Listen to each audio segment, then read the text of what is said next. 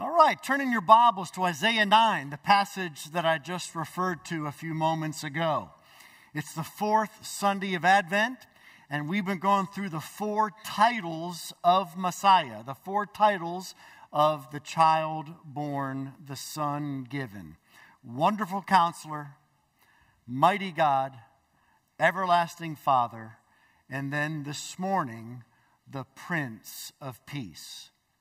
Jason mentioned that it's the fourth Sunday of Advent, also known as the Angel's Candle or the Annunciation Candle. It is the Sunday where we celebrate the angels announcing not just the incarnation, but the implications of the incarnation, particularly as it revolves around peace.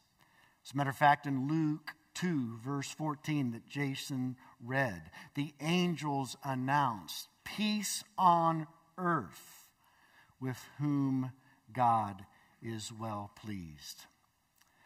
And yet, as we consider this Christmas in particular, perhaps, as we consider our lives, what's taking place around us, peace seems like an awfully rare commodity in our lives.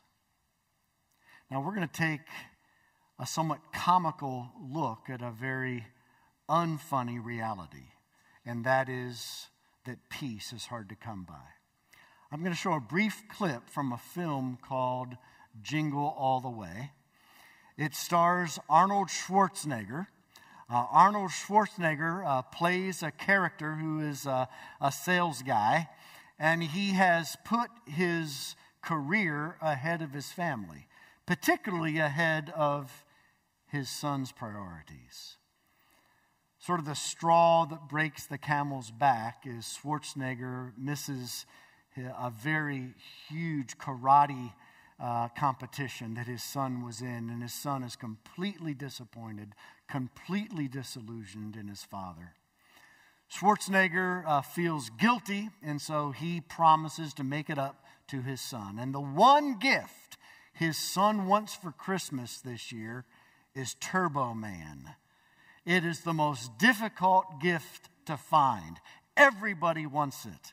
It is now Christmas Eve where we pick up the action, and Schwarzenegger and hundreds of other people are after Turbo Man. And it'll give you a glimpse into just how crazy life can be when it's supposed to be a celebration of the Prince of Peace. Peace on earth goodwill to men. That reveals so many realities that we're facing in our own lives right now. How many of us are dealing with relational stress, relational hostility? Maybe just like Schwarzenegger, we have disappointed our children. Or maybe our children are disappointing us. Maybe there's tension in our homes. Or maybe our lack of peace is flowing out of vocational tension. It's the end of the quarter, it's the end of the year. It's time to perform. Or maybe we're facing other kinds of emotional stress, lack of peace because we put so many expectations on this season. Or maybe there's financial lack of peace because we're spending money we don't have in order to try to make the season be all that we think it ought to be. Isaiah 9 is actually a passage whose very context involves tension, lack of peace, hostility, animosity. It's all about the Assyrian Empire moving from Iran and Iraq, moving westward to conquer God's people. And God's people are already experiencing division. The Old Testament church itself is divided. The tribes to the north of Israel are hostile against the tribes to the south, Judah.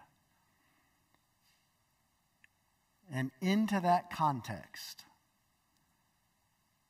God promises a child would be born, a son would be given,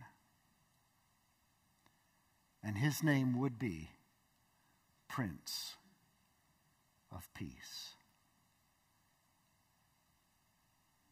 Do you find yourself longing for peace this Christmas?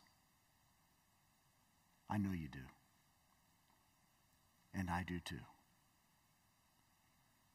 And yet, the good news is that is exactly what Jesus offers. Let's all stand out of reverence for the Word of God. Follow along as I read Isaiah 9, verses 1 through 7. This is God's Word. But there will be no gloom for her who was in anguish. In the former time, he brought into contempt the land of Zebulun and the land of Naphtali. But in the latter time, he has made glorious the way of the sea, the land beyond the Jordan, Galilee of the nations. The people who walked in darkness have seen a great light. Those who dwelt in a land of deep darkness, on them light has shone. You have multiplied the nation, you have increased its joy. They rejoice before you as with joy at the harvest, as they are glad when they divide the spoil. For the yoke of his burden and the staff for his shoulder, the rod of his oppressor, you have broken, as on the day of Midian. For every boot of the tramping warrior in battle tumult, and every garment rolled in blood, will be burned as fuel for the fire. For to us a child is born, to us a son is given, and the government shall be upon his shoulder, and his name shall be called Wonderful Counselor, Mighty God, Everlasting Father, Prince of Peace. Of the increase of his government and of peace, there will be no end on the throne of David and over his kingdom to establish it and to uphold it with justice and with righteousness from this time forth and forevermore. The zeal of the Lord of hosts will do this. May God bless the hearing and teaching of his inspired, infallible, inerrant, and authoritative word. Folks, this is God's word. He gave it to us because he loves us. And he deeply longs for us to experience his peace. Let's pray. God, thank you for this passage, and thank you even more for the Prince of Peace. God, we all need peace, not just this Advent season, but all the time. Show us today how you have provided it in Christ. We ask this in his name. Amen. Go and have a seat. So, the Prince of Peace is the Prince of the Hebrew word is called Shalom. It means wholeness. It means well being. It means security. It means safety. Now, if you look at this passage, you'll notice that Isaiah presents it in terms of two different time frames. He talks about the former time and he talks about the latter time. Now, the former time involves all kinds of different times. The former time, we're going to talk about soon here in a minute, uh, begins with the, the Garden of Eden and the fall of Adam and Eve into sin. But the former time also is talking about Isaiah's present day when the people of God, the church of God, is facing tumultuous times. But it's also talking about all of us before we come to know Christ, the former time. Then the passage talks about the latter time. The latter time to Isaiah's day is the incarnation,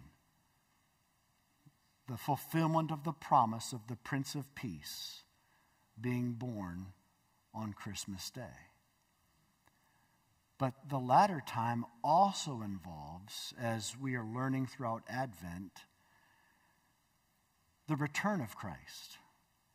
Because though peace is promised to us in Christ, we're never going to experience the peace God means for us to experience this side of eternity. That's one of the reasons why Christmas is so stressful for so many people. We're looking for a season to grant us what only eternity will usher in. Even for Christians, even for committed followers of Christ, we are not going to experience all that we dream of because the fulfillment awaits the most latter time, and that is the return of Christ. But in the meantime, there are three elements of peace that God promises us in this text. And we look to Jesus for those. So, first of all, look to Jesus for spiritual peace.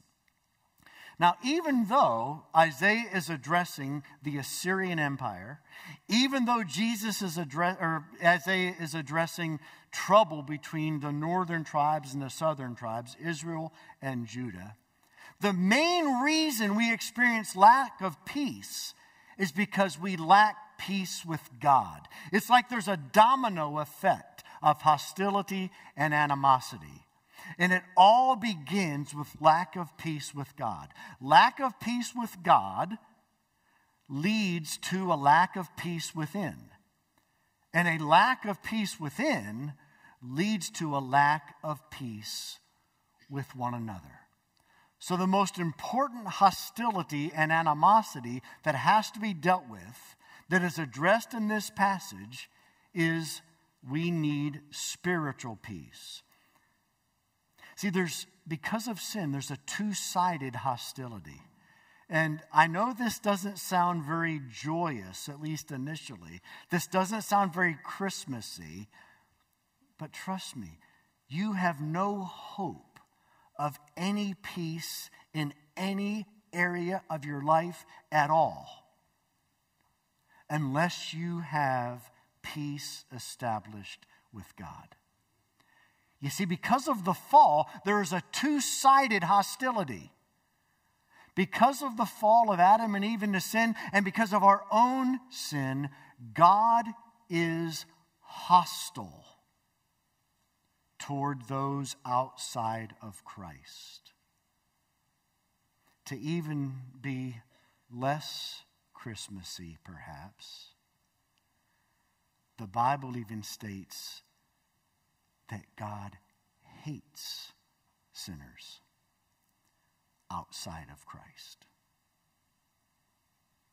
The hostility and animosity of the Creator God against his human creatures apart from Christ is infinite. And so, the first thing the Prince of Peace offers is to take upon himself the hostility and animosity of the Creator God and to suffer his wrath in our place. It says in verse 1 In the former time, he, that is God, brought into contempt the land of Zebulun. That is telling the story that in the former time, apart from Christ, in all of our lives outside of Christ, we are, we are brought into contempt by God. That's, that's hard at Christmas for us to say. But apart from Christ, we are contemptible to God. Now are you beginning to see why Christmas is so important? See, Christmas will never be special if we just look at it the way the world does. What makes Christmas special is that we are hated by God because of sin. We are held contemptible by God because of sin. And that is why verse 6 is so important. To us a child is born, to us a son is given, and he will be called Prince of Peace. He is the one who brings us peace with God and will never have peace no matter our circumstances if we don't have peace with God. But that's only half of the bad news. The other half of the bad news, not only because of our sin does God hate us and hold us in contempt, and, and have us under his wrath. And thankfully, he sent Jesus to bear his hostility. But we're also God haters. We are conceived in sin, which by nature makes us God haters. We have an aversion to Christ, every single one of us. And unless God changes that aversion, unless God removes that heart that despises the light and loves the darkness, we will have no peace. And that's why it says in verse 2 the people who walked in darkness have seen a great light. John 3, verse 19, Jesus repeats this. He says, The light has come into the world, but men, women, children, people loved the darkness more than the light by nature, we are light haters. By nature, we are darkness lovers. Outside of Christ, we are Jesus haters. And Jesus comes not only to take upon himself the hostility of God that we deserve, Isaiah 53, verse 5 Upon him was the chastisement that brings us peace. But Jesus, as Lord, also conquers our hearts. As it says in Ezekiel 36, 26 and following, he will take from us our heart of stone and replace it with a heart of flesh he will place His Spirit within us, write His law on our hearts, and move us and inspire us and motivate us to love God's law, to love God's word, to love God with all of our heart, soul, mind, and strength. And until God's hostility with us and our hostility with God is dealt with, we will never, ever experience peace. But notice this is in verse 7. The zeal of the Lord God will do this. No amount of your own efforts, no amount of your own obedience, no amount of your own praying, your own attending church, your own doing whatever it thinks you need to do that God wants you to do. None of that will bring you peace with God. None of that will give you a love for Jesus. No, the zeal of the Lord does this. And we receive the gift faith.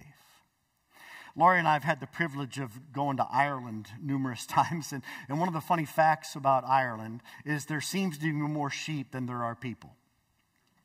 And if you look at uh, sheep fields long enough, you'll notice a particular sight. You'll notice a lamb that looks like it's wearing a lamb Halloween costume on top of its own coat. And if you see that, what it means is that lamb has been orphaned. That lamb's mother has died.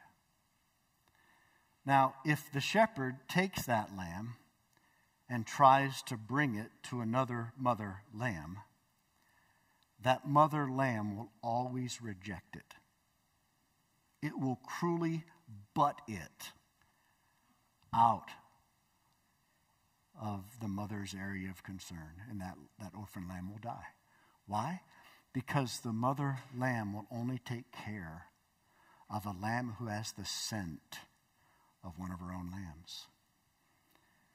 Now, oftentimes in a flock, not only are there lambs who lose mothers, but there are also mothers who lose lambs.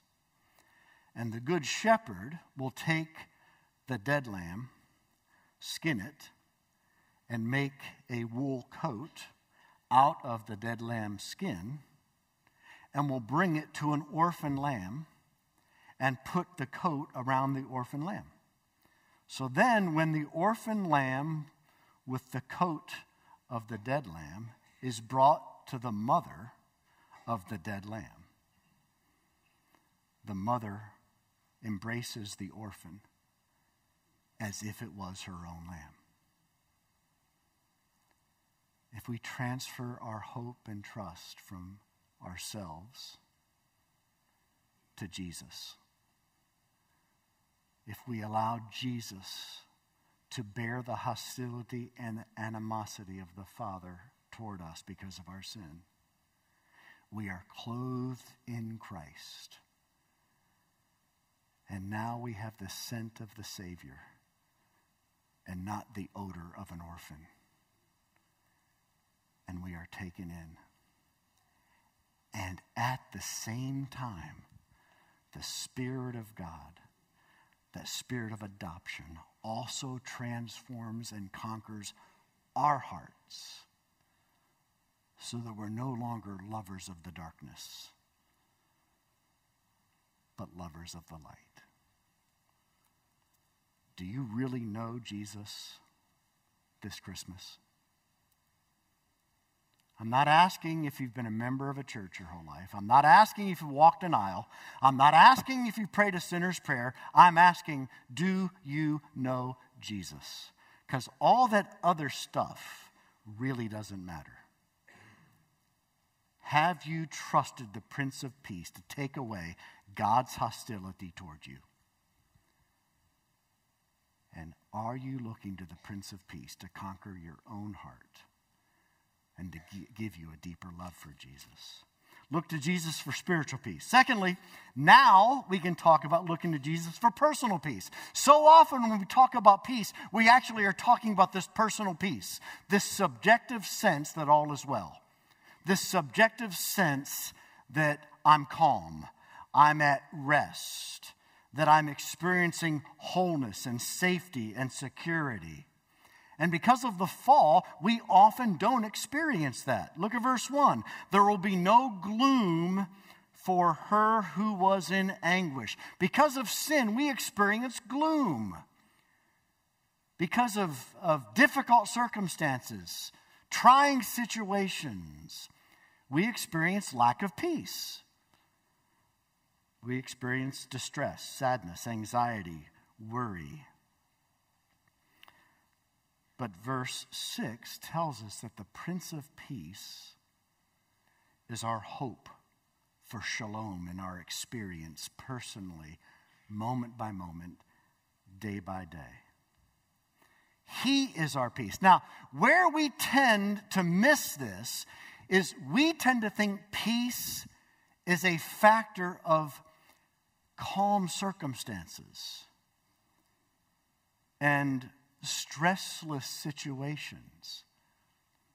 But Micah 5 4 and 5 says that He, Messiah, Savior, is our peace. And here's where things get all messed up.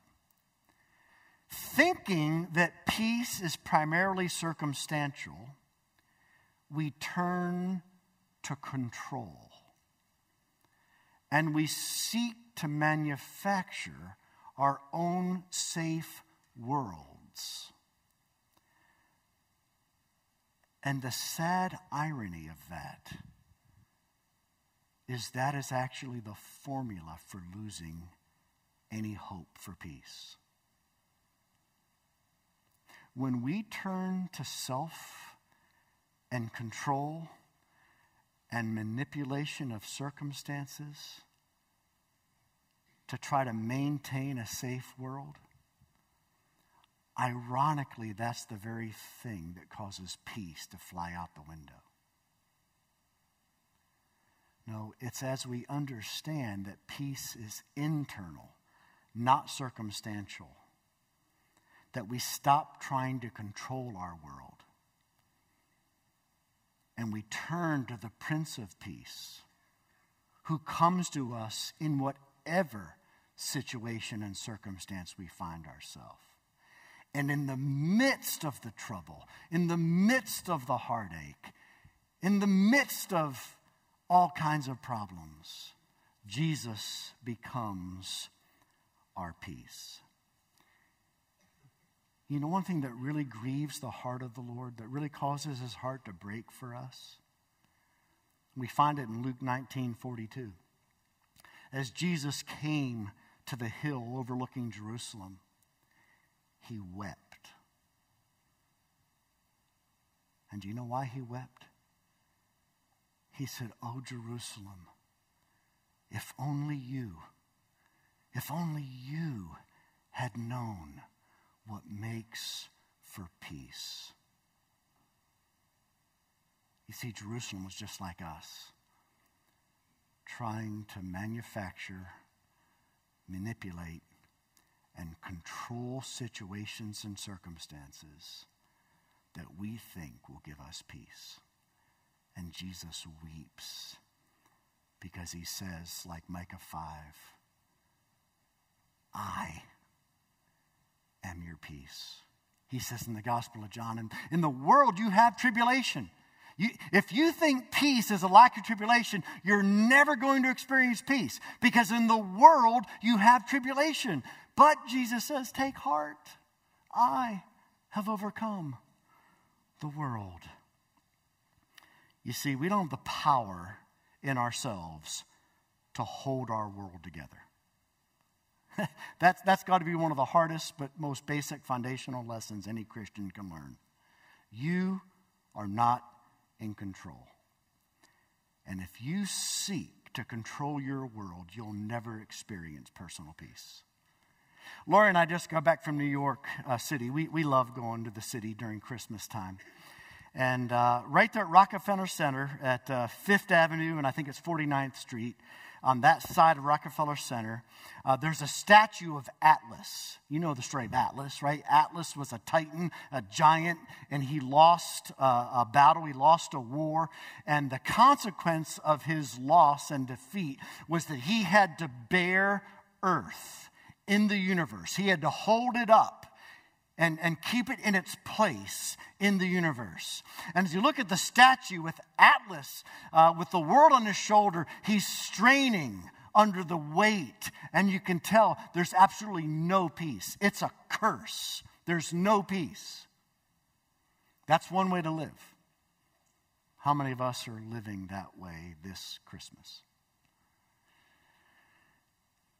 Right across the street by the way, I, I, did this with a fraternity brother of mine and his wife that Laura and I met up with in New York City. We showed him that, then we walked into St. Patrick's Cathedral on the other side of the street, which I think is Fifth Avenue and 50th Street.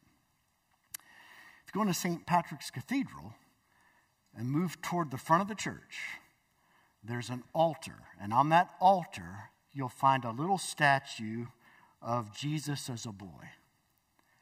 And his, in his hand, he's holding the entire world. And there's no sweat on his brow. And there's no strain on his face. So, how are you choosing to live this Christmas? Are you trying to be Atlas and control your world? Trying to hold it up?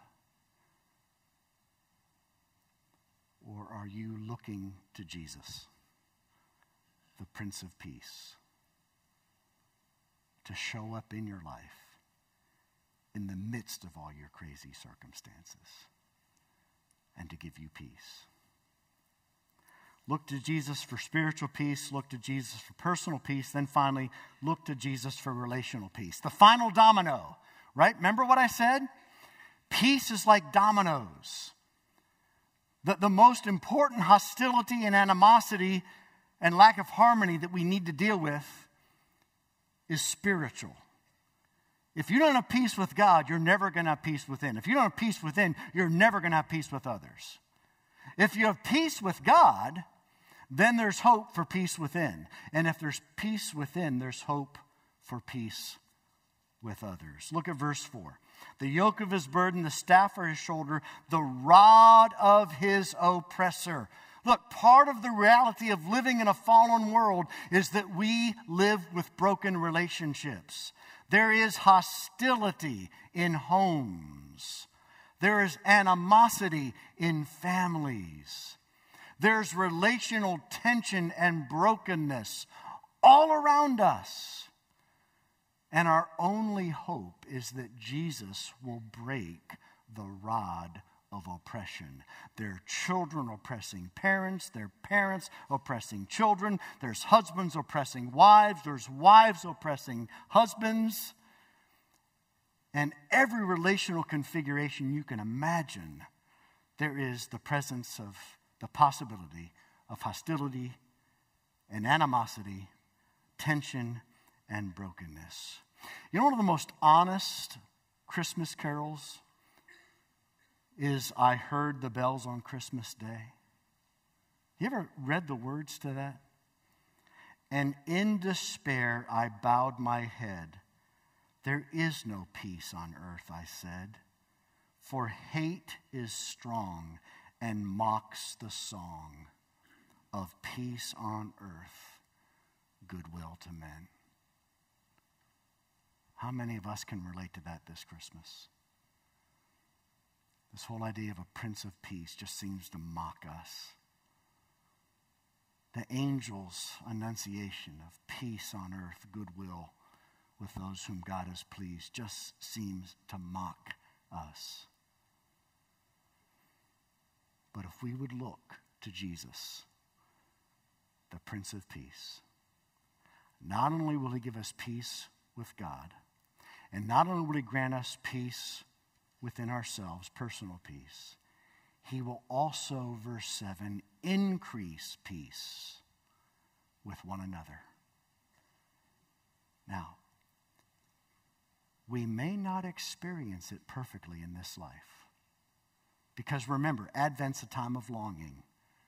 Advent points us not only to the present and Jesus visiting us where we are, but to the future.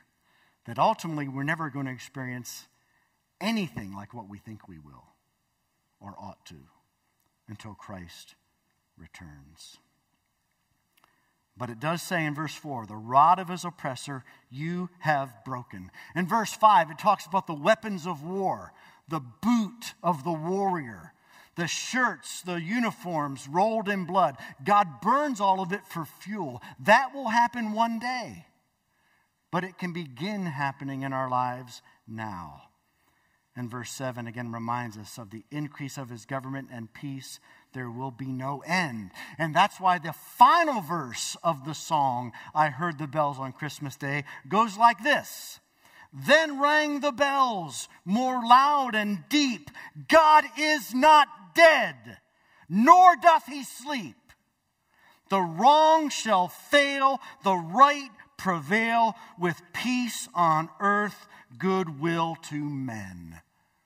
The gospel of Jesus Christ will not fail. The Prince of Peace will not abandon you. And that is our hope for even relational peace with those around us. Blessed are the peacemakers those who follow Christ are peacemakers.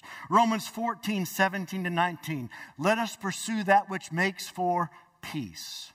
Have you heard about the story? It's, it's a documentary. It's called The Straight Story. It's about a 73 year old man named Alvin Straight. And he is out of sorts with his brother, Lyle. When I say out of sorts, they are hostile toward each other. Something happened, and they haven't spoken in decades. Alvin gets word that his brother Lyle has just suffered a stroke. Might die, might be paralyzed. Alvin has no way to contact his brother. Alvin Straight has a 1966 John Deere lawn tractor. He is 500 miles away from his brother Lyle. He hops on the lawn tractor spending the night in people's yards who are hospitable enough to allow him to do so. It takes him six weeks to get to his brother Lyle's house. He drives down the dirt road, he finds the wood shack, and he cries out, Lyle! And there's no response. And he wonders if he's too late. That maybe the stroke has taken his brother and there is no time for reconciliation. But then he hears a muffled response Alvin? Is that you? And this weak man comes out with a walker and stares at his brother Alvin and then looks at the 1966 John Deere tractor and then looks back at Alvin and then looks at the tractor. His eyes fear fill with tears. His voice starts quivering, and he says, You came all the way here on that to see me. And Alvin says, Yep. And Alvin starts weeping. And there's reconciliation. Jesus didn't come on a 1966 John Deere tractor, but he traveled from heaven to earth and took on human flesh. And he's calling out your name. Are you going to respond? Will you allow reconciliation to occur with God, within yourself, with others? Wouldn't it be great if we could just take a like a peace pill or drink a peace potion and everything would be great? Well, that's not too far fetched, actually, because this is a table of peace. And though it's not magic and though it's not a potion, it is a table of power. And the scriptures tell us that when we come to this table in repentance and faith, that the Spirit of God falls on us in such a way that our peace with God is increased. Our peace within is increased. And the potential of our peace with others is increased as well. Let's pray. Father, we thank you for this table. We thank you. It's a table of reconciliation, vertically, horizontally, internally. God, we pray you'll set these elements apart from their common use. We pray you'd use these elements to grant us more of the Prince of Peace and more of his gift of peace. In Jesus' name, amen.